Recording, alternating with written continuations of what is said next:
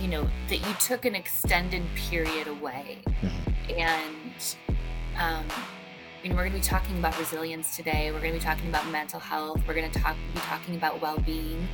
And one of the misnomers around, like, sort of the myths of resilience and mental health and well-being is this idea of quickly recovering, right? That it's about coming back, you know, as fast as we can.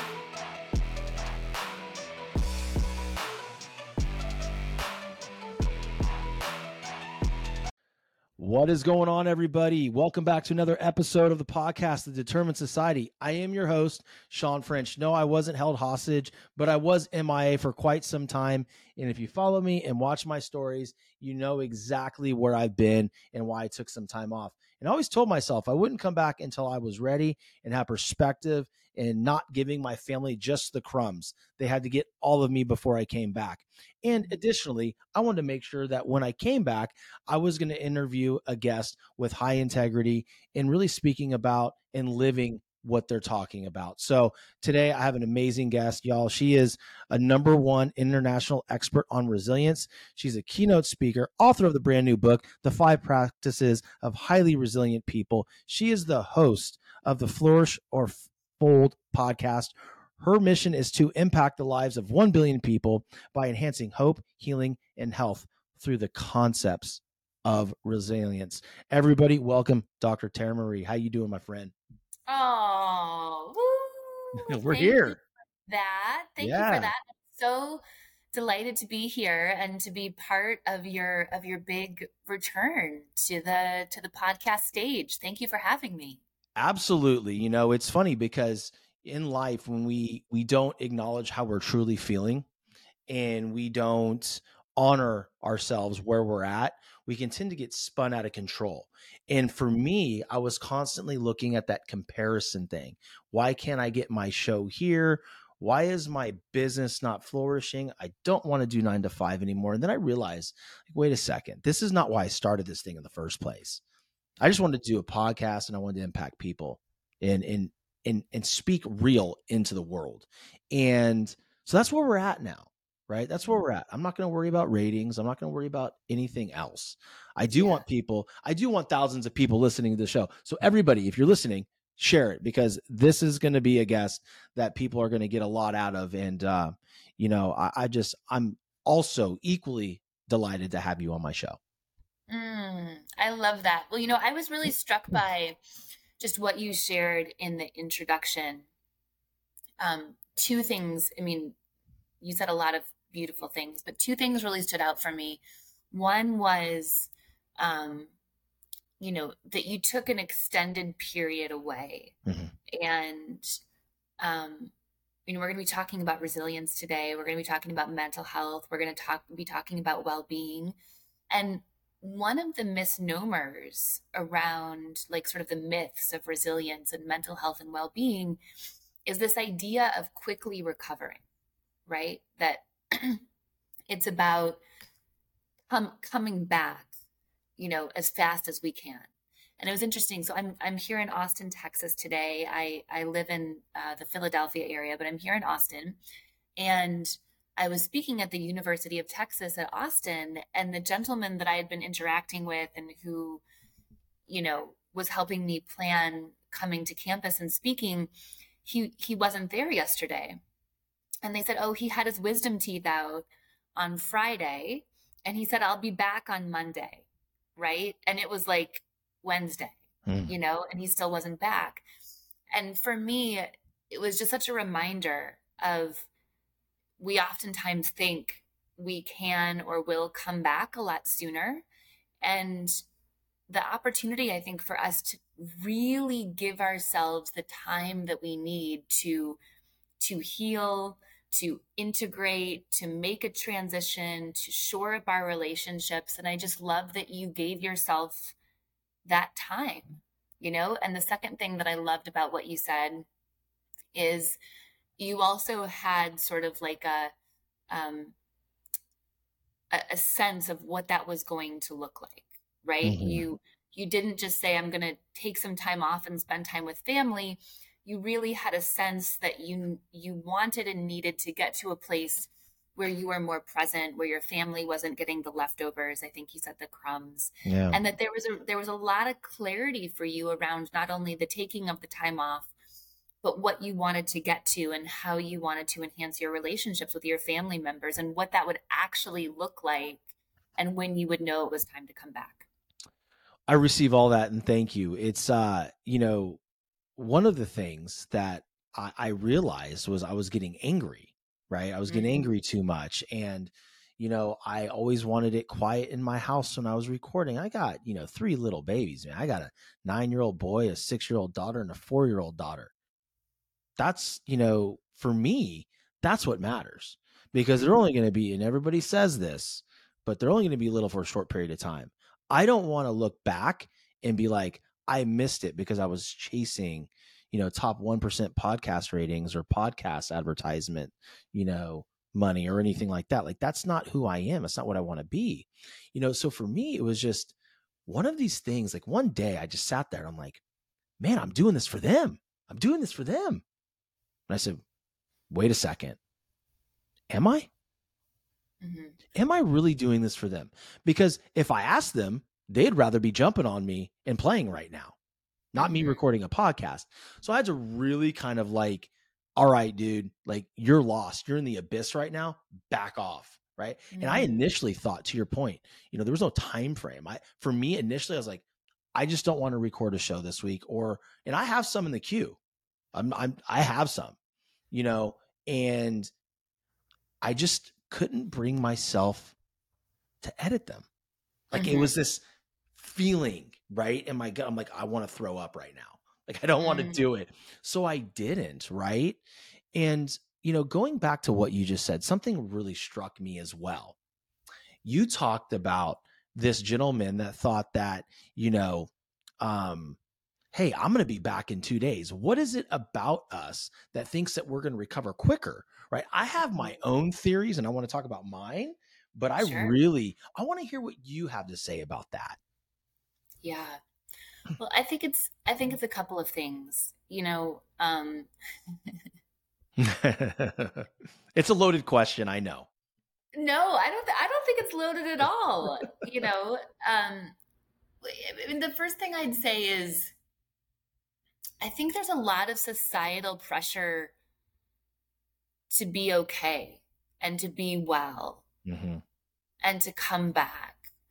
And that there's something sort of bound up in all of this that, maybe it's like a hero or a heroine complex that we think, I'm going to get my wisdom teeth out on Friday. I'm going to, run a 5-mile race on Saturday. On Sunday, I'm going to find a cure for, some intractable disease. I'm going to end world hunger. And on Monday, I'll be back to work. Easy. Right? Easy peasy. Easy. Yeah. Easy peasy. Yeah. It's nothing. Easy. Yeah. So I think, I feel this sense of pressure, mm-hmm. right, in society, mm-hmm. to be okay, to be well, and even to do more than I think is humanly possible. And so I think if I feel it, there's elements of that other people are feeling too. So I think the first thing is, there is sort of a sense of pressure and expectation. I mean, maybe not to run the race or to cure a disease or, or things like that, mm-hmm. but this sense of like being okay, right? I'm going to have this procedure on Friday and then I'm going to be okay and be well by Monday. And the second thing is, I think these timelines that we give ourselves are super arbitrary and they're not really based in fact or in research, and there's this tendency, I think, like when we have like surgery or something and the doctor says, it's going to take you 2 months to recover. Just about everybody I know, and my background's in like rehabilitation psychology, just about everybody I know is like, oh yeah, 2 months. Well, it's going to take me one, like somehow we want to like beat the odds constantly. It's like, why do we want to do that? Why not just take the 2 months? Why not just say, you know what, it's going to take 2 months and that's okay. And I'm okay with, you know, taking the time that my body and mind needs to be okay. And, you know, one of the things that I found, you know, as I've interviewed hundreds of people and collected thousands of pieces of data on resilience is like quickly recovering is a myth as it relates to resilience. In fact, it's the people oftentimes that come back fast that actually have some of the greatest difficulties or issues, or they have the trauma resurface or the health concern sort of reoccur because, you know, they haven't, or we haven't sort of given ourselves the time to heal. And so this idea of like, whoever the fastest person is to recover, like that's actually not resilience. And I think getting to change the discourse around that in our culture where we allow ourselves the time for healing is really powerful. Wow.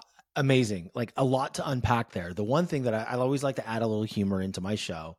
I think it's funny, but I'm a dad. It's probably a dad joke, but we talked about, you just mentioned like, hey, it says, you know, it's 2 months. It's going to take me a month. And we're all in this race. It's like when you pop up, when you get in your car or your truck or whatever you're driving, you're heading, you know, to across town. It tells you it's going to take 15 minutes. I'm like, bet it's going to take me 10. Like I'm going to try to get there quicker.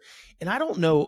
And again, I agree with everything you're saying, but I just thought that was pretty funny because that's the first thing that popped in my mind. It was like, I'm always trying to beat the GPS, right? It's like Google Maps, no. And I'm always wrong. Truthfully. And I think what we all need to learn is it's going to take what it's going to take, right? Like literally, like get off your own, you know, your arbitrary timeline. There's no basis surrounding it. Like literally just submit to the process and just go, right? You know, for me, like I always think of it like this. I think there's so much baked in hustle culture that you can open your phone, right? And the hustle culture is by big influential people that people truly believe that they have all their, you know what, together. Okay. And you can look at your phone and it's be like, oh, you only got 2 hours of sleep. So what? Get up and go to the gym. Like go do this, go do that. And I submitted to that hustle culture for 2 years in this process. And that's why I got burned out. That's why I ended up where I was at, like completely uninspired. And to your point, I always found myself as a determined individual, hence the name, The Determined Society, resilient. I'm always bouncing back. But what I've learned is I wasn't taking enough time. Mm-hmm. And so what I do, just when I thought I was ready to get back, I'm like, no, you're not. You are going to wait for the universe or God to tell you when it's time. Mm-hmm. And I was open. I was completely open. But I felt the time off is exactly where I needed to be. Mm-hmm. And, you know, when you messaged me and I'm like, okay, yeah, this is that nudge. And so I appreciated it. And I don't even know if you probably realized the part you were playing in it. Now you do. And now I do.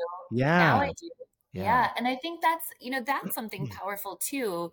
I didn't highlight in that in what I said initially, you know, and that is also super powerful because I'm in this moment of launching my book this week, The Five Practices of Highly Resilient People.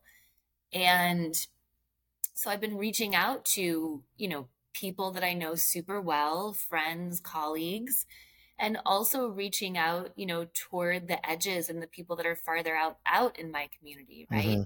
And asking for help, right? And saying, you know, hey, like no pressure, expectation, right? Here's what I'm doing. I'd love your help as it aligns for you. You know, here's maybe some things that we could do together that would be mutually beneficial or would be a win-win. And like, I've sucked it up the last couple months and done it.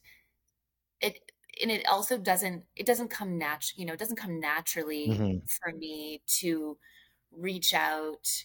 I mean, I will ask for help. This has been a moment of like the broadest scale, the broadest swath of like, just like asking like everyone and their mom, like literally everyone and their mom, like, hey, will you buy a book and will you call your mom? And all like it really is like everyone and then your mom, right? And so, and it's really humbling to be in this moment. And it's also really beautiful to see who shows up and who's excited about that. And then the next layer is exactly what you said, which is not even realizing that in my reaching out to you and saying, hey, would you like to be a part of this? Would you like to help get this message out? That also in this sort of like beautiful, like universal flow for you became the moment where you're like, okay, I'm ready to come back. Yeah. And that is so amazing. And I think we get to think about that when we reach out to people and we ask for help and we ask for support, you know, that some people won't want to do it. And some people will want to do it, but just simply won't have capacity. And then there'll be other people that not only want to help, but something meaningful will click or shift inside of them. And it becomes this, you know, incredible interaction that is meaningful, you know, in a way that, you know, I had not anticipated and I'm so excited about. Me too. And it's funny because like, I think for me, and we're going to get to her book because you need to buy it. Mine's in the mail. I'm hoping she overnights it, but sorry guys, I actually get a signed copy and I'm jacked about it. So I'm kind of geeking out over here, but you know, you're right. We never know what role we're playing in people's lives. And I think it's super important to really kind of dive into because it goes as simple as how you interact with that person that upsets you at the grocery store. Like, you don't know what they're going through. Like, put your best foot forward. And I think for me, what really stuck out to me in our interaction as it led up to this show, started talking like 4 days ago, was just your humility. Because you say, you know, it humbled you. And I could see it. I'm like, not that I had any other, you know, thought or preconceived notion that you weren't humble, but I could just in the ask, I was like, Taryn, 1000%, like 1000%, which we will still do the live. I want to do the live still. But for me, it was just like, this person, right, that I've had an interaction with before, very successful, literally kindly asking for help or asking just to partner up in something. I'm like, yeah, I can't, I'll never tell a person no like that. Right. And we all get these long DMs in our inbox about, you know, how they can turn you into a 9-figure business owner in 15 days. Right. Those we don't. Wait, that's not real. I shouldn't reply to those people? No, you shouldn't reply to them. I mean, like, you know, for only $10,000 up front, first payment, you could be a 9-figure business owner by using my funnel. Okay. Using my funnel. It's a joke. You know, it's funny because a part of my comeback, I always said I would have some satire around those types of things. And so I kind of slid it in on my first show. But I think... see what you did? It already happened. Opportunistic. I don't know. You know, I just feel that people do need to be educated, you know, and be aware of the good people out there in the industry and not fall for the bright, shiny object that's going to make them rich in 2 months. 'Cause it's not going to happen. You know, I think that's right. You know, I'll tell you in this moment with this book launch, so one of the cool things that happened this week is the book and me were featured on the NASDAQ tower. Dude, I saw that. So sick. It was so sick. And a couple people, you know, it's interesting, the sort of range of reactions that people have to that. Right. And so one reaction, you know, was me, which was like, I think my lips are taking up like 6 offices. Oh my God, Taryn. Another, you know, and people were excited and they were congratulating. And then I had a couple people say like, is this real? You know, which, and then I had a few other people say like, you know, sort of, how did you do that? How did that happen? Right. And, you know, one of the things that I think is so powerful for us as we talk about like the flourishing and the folding and the resilience mm-hmm. is we often don't see the toil and the hard work and the things that go on behind the scenes to get there, right? So mm-hmm.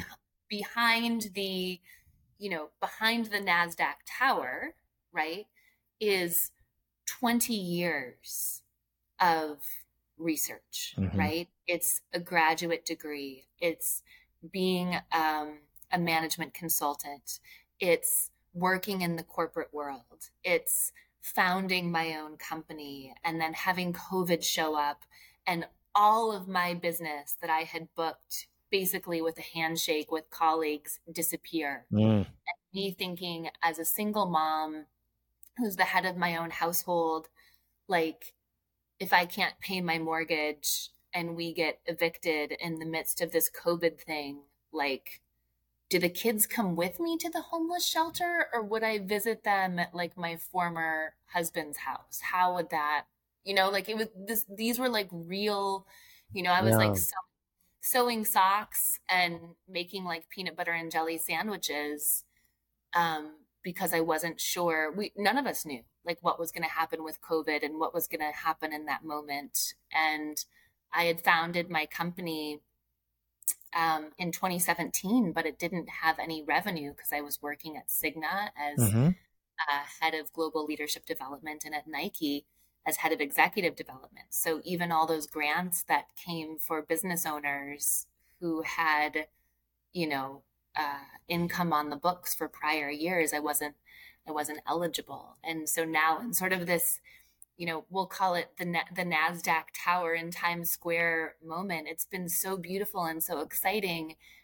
And there's also, tremendous kind of toil and sacrifice that I think typically happens behind the scenes. It's that sort of 20-year overnight success.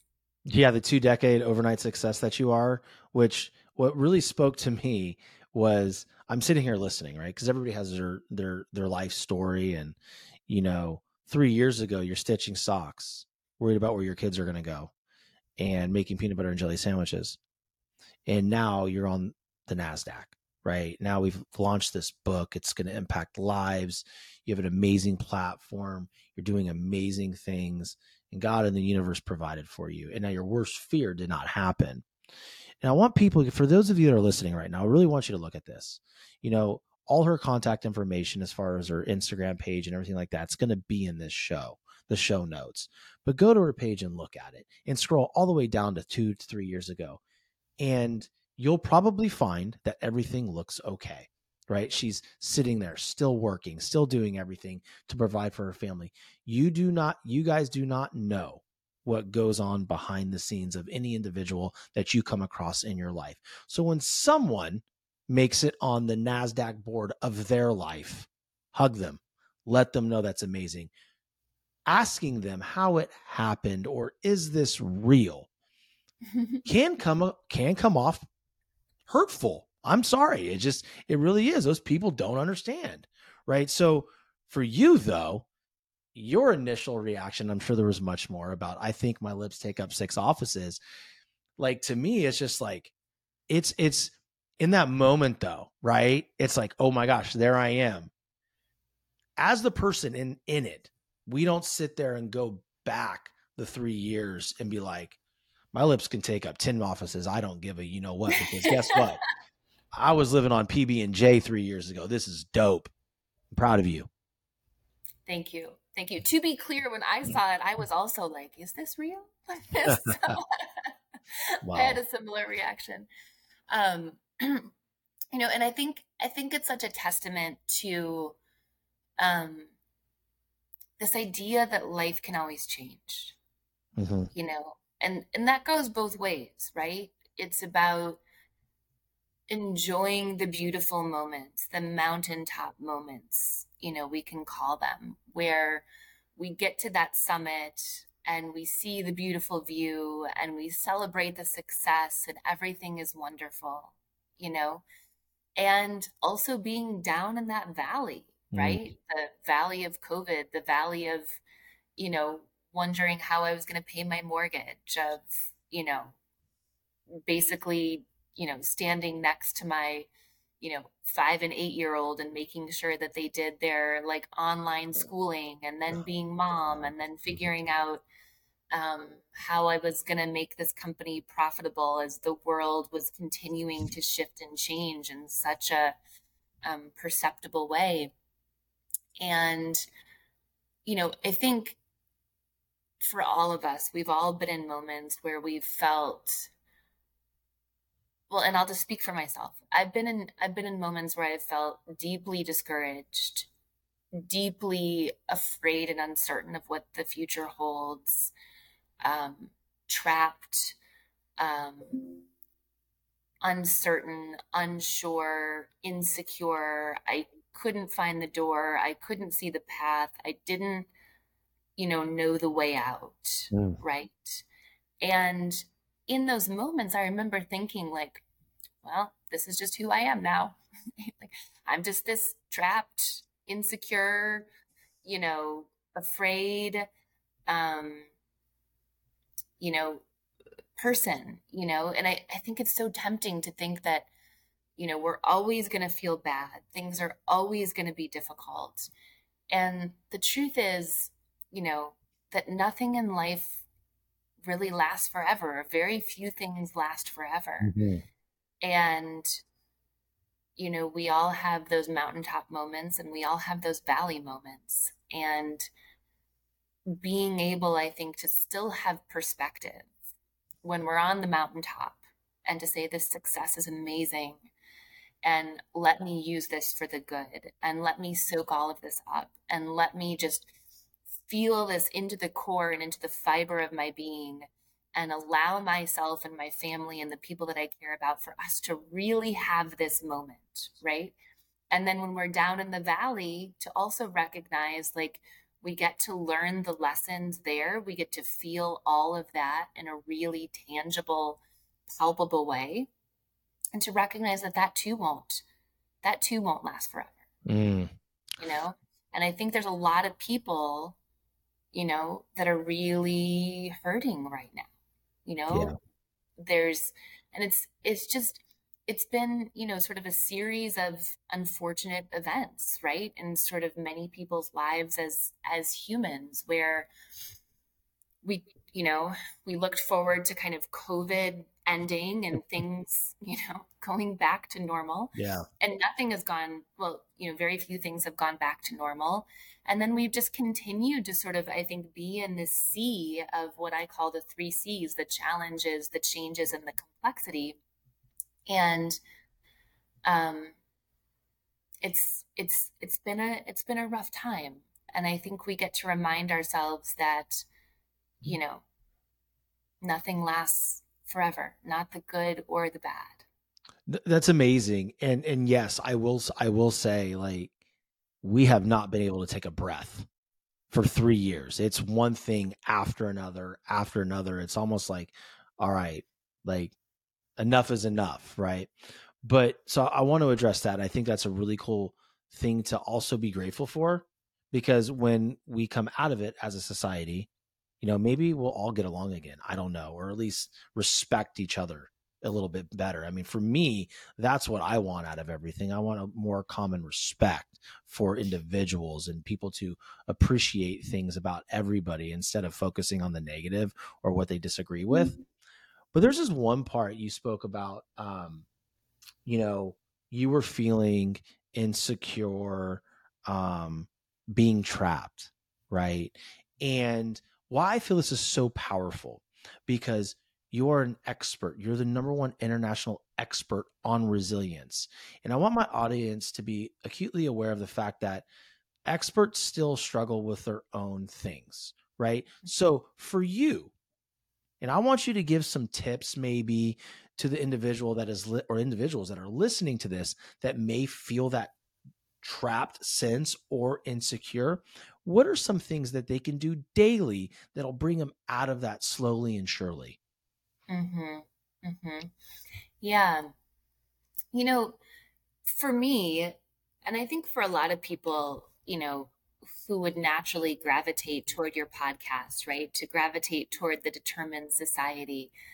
maybe something that a lot of us have in common is, I'll use sort of a corporate term, right, is this sort of idea of learning agility, right? Mm. And what's learning agility? It's the ability to seek out, right, new facts and figures and ways of doing things and then quickly apply them.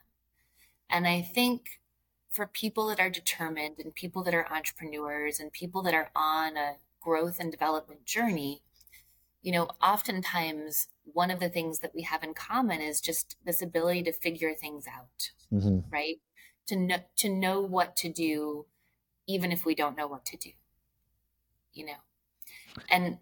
And one of the hardest things for me in moments, this was during 2022, when I felt trapped. I was in a relationship. It was very different than I thought. I had moved in with the person and with my two sons, you know, and it was not going the way that I hoped it would or the way that I wanted it to. And I felt very trapped. And the hardest thing for me, you know, about feeling trapped was the not knowing what to do. Because so often I feel like I know what to do, even when I don't know what to do, mm-hmm. like I'll figure it out. And I didn't know what to do. And so I think the first thing to do when you don't know what to do is to acknowledge that you don't know what to do. Right? I love that. I think that to that point, there's a lot of people out there, and this is what drives me crazy personally. When someone asks me a question and I'll say, you know, I hear what you're saying. I just don't know what to do. And the mm-hmm. comeback is, you know exactly what to do. I you know, that drives me crazy because mm. you cannot know exactly what to do 100% of the time. You yeah. can slowly start to figure it out by doing some actions, like just maybe moving a little bit more in certain areas, right? I mean, it's just like telling somebody that's never worked out in their life and never watched their nutrition and they're 60 pounds overweight and say, you know exactly what you need to do. They may not. They may not. I mean, that's a generalization. People cannot just put that on people. But that to your point though, like I just wanted to acknowledge that for people that are listening, you may not know what to do. And that's yeah. okay. Yeah. You know, it's interesting that you say that, right? Because as someone who's worked in leadership development and, you know, as an executive coach and kind of works with people, there's this sort of general belief or idea, right, that like everything we need exists and lives within us. Mm-hmm. Right? And then to your point, there's also this sort of practical and tangible element in these moments of knowing what to do. And yeah, I think you're right. We don't always know what to do, right? Mm-hmm. So my belief is the strength and the wisdom and the talent and the capability and the gumption, it all lives within us, mm-hmm. right? And then part of that process for me of feeling trapped was like finding those things within myself, right? And then also figuring out practically how I was going to solve for this. Yeah. Yeah. Right. I was thinking something else about that. Oh, I know what it was. So this is really cool. So when we think about this word resilience, right? Someone a while back came to me and they told me about a word in the English language I had never heard of called silience. S-I-L-I-E-N-C-E, silience, right? I never knew about this word. And this word means to uncover within us the latent talents and strengths and sort of hidden treasures of our capability, right? And then I was like, you know, I want to say a curse word here. I want to say the S word, but I won't. So like, no. I'm just going to be straight up with you. Like This is probably the first show I haven't cursed in. So do you? Like, this is shit. There you go. Shit. There it is. I was like, oh shit. Like, this makes so much sense right now, because then resilience, right, is the process of facing the challenge, of facing the complexity, of facing the change, the 3 C's, and being reminded, right, of these latent talents and strengths, or being able to find them within ourselves in a moment of adversity when we surprise ourselves, right? When we're like, oh my gosh, I don't know how I'm going to make it. And then we make it, right? Because we reach down and deep and we find stuff within ourselves that the silience, right?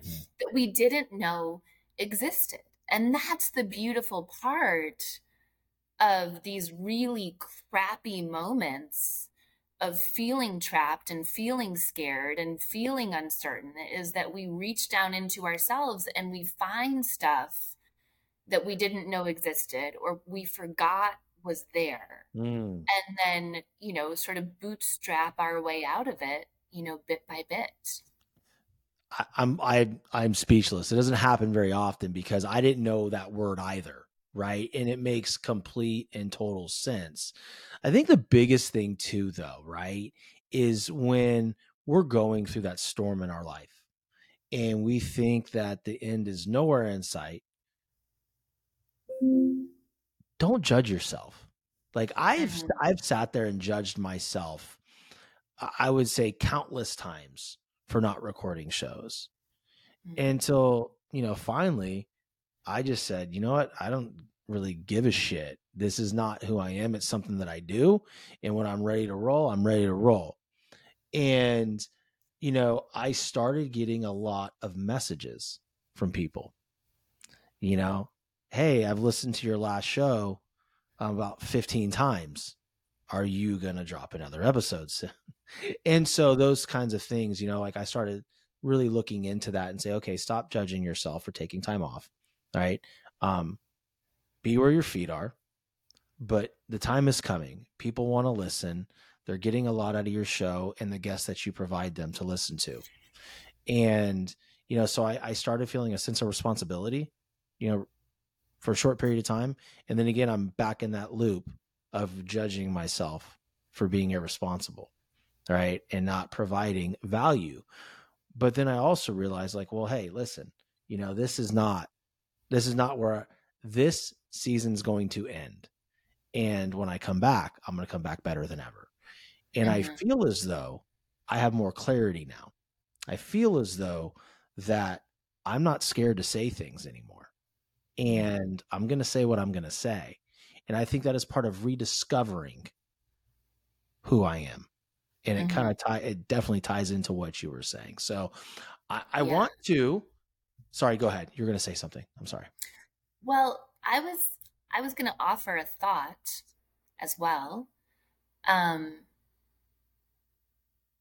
was thinking about what you were saying about, you know, having the kids around, right, and like sort of needing the house to be quiet, you know, kind of thing. And I think maybe too, like, maybe it's sort of a myth.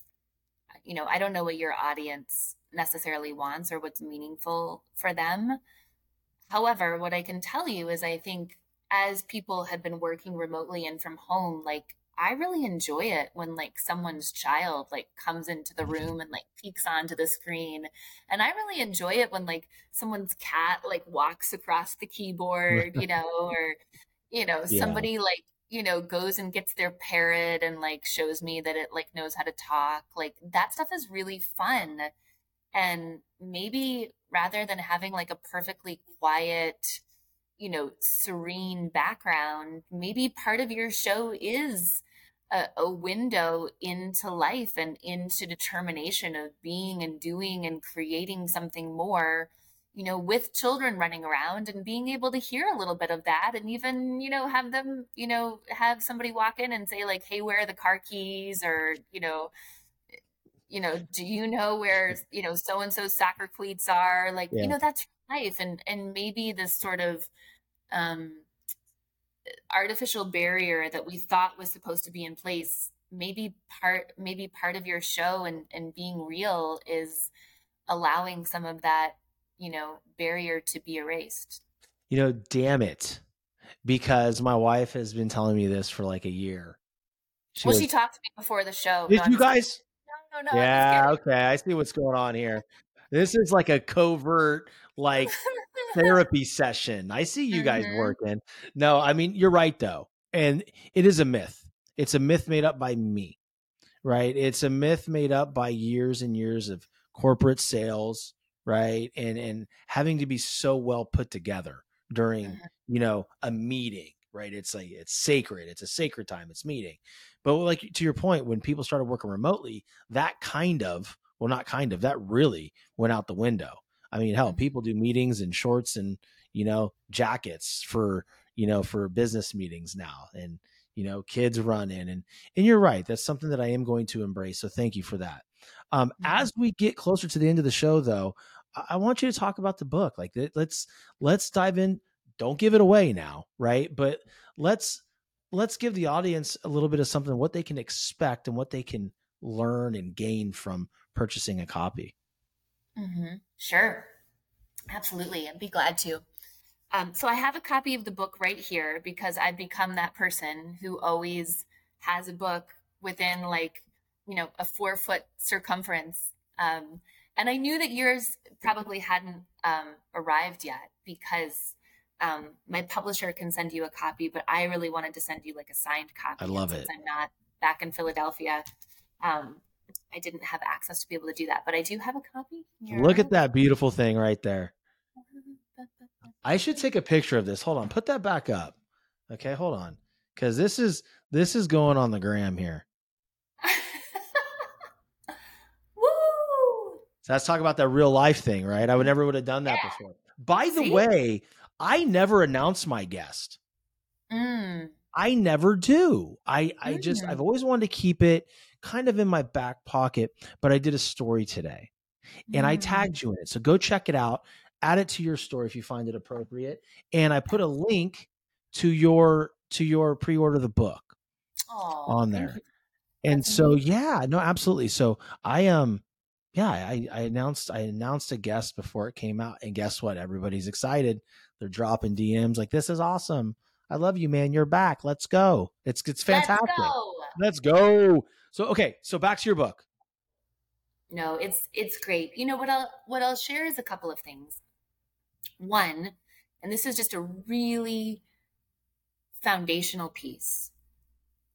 Resilience is the essence of being human. And that's so important because I think that really sets the tone for the book and for the conversation to go in a different direction than some of the existing conversations around resilience, right? So there's this really cool article that came out this week around the book. It was published in a local publication in Philadelphia called Philly Mag by this beautiful woman named Laura Breeski. And the title of the article ended up being something akin to everything you thought about, you knew about resilience is wrong, right? And I was like, Laura, thank you for seeing me. I love it. She listened. Mm-hmm. Unbelievable. And, there's this sort of resilience dread spiral that people get into. And one of my dear friends, Mona Patel, really brought this to my attention. And she was like, I hate resilience. And I was like, why do you hate resilience? It's like hating puppies and or chocolate cake. Right. Who does that? Right. But what it is I think that people have felt like resilience is something that, they're supposed to put their head down. They're supposed to just grind harder, not feel their feelings. People talk about, I've seen on social media, I'm so tired of being resilient. I don't want to be resilient anymore. All these kinds of things. And I think we've really confused what resilience is, right? If we're feeling kind of crappy, It's the large volume of intensity of the challenge, the change, and the complexity that exists in our lives. But that's not resilience's fault, right? Resilience is here as kind of the skill set, right, to help us move through those moments, right? So if we're tired of anything, it's the three C's. It's the challenge, it's the change, and it's the complexity. And, you know, it's really important to recognize really two things, right? And we can kind of close up on this if it feels right for you. One is when we think about resilience being the essence of being human, that takes us out of this dialogue of like, am I resilient? Am I resilient enough? Am I going to be found lacking? Am I a resilience imposter? Right? It's like, no, like the resilience lives within us, right? We're all inherently resilient. How do I know that? Because you and I and everyone listening has lived through every disappointment, betrayal, loss, crisis, health diagnosis, disappointing turn of events, even when we didn't think we were going to make it. You know, here we are, right? So we have all proven our resilience model. We've all proven that resilience lives and exists within us. And that means we get to stop looking outside of ourselves and we get to look within ourselves. And that is a fundamental and deeply important shift. And the second thing is the three C's, challenge, change, and complexity. This is the fabric of what it means to be human. We are not going to be able to engineer these things out of our lives. And so to your point earlier, Sean, we get to stop feeling bad about facing challenge, about facing change, about facing complexity, about being in moments of crisis, because this is just what it means when we signed up to be embodied as a human in this life. It's part of what we are going to experience. And those things become some of our greatest teachers in life. There could be no better way to end the show than that. I appreciate all of that. And you're right. I think there needs to be more of looking inward than outward. All the answers are within us. We just have to open that up. And I have had such an amazing time. What a way to come back and to have you on my show. Like truly, like, and guys, those of you that have followed my show know that I don't say things I don't mean. Like I truly, you have been one of my favorite conversations I've ever had. So thank you for that. Thank you. And for those of you that are listening, please, as you know, or if you're listening for the first time, subscribe to the show, leave a review, share this specific episode out and tag us. I'd love to reshare it to my socials and hear what you think about it, and send me a DM of how this episode and Dr. Taryn Marie gave value to your life, because that's what I'm here to do. So with that being said, Taryn, thank you again. It's been a great pleasure and just an amazing beginning to our friendship. So thank you. Thank you so much. Absolutely. And for you guys out there, you guys stay resilient, pick up her book, and you guys have an amazing day. Love your people. Stay safe. Chat soon.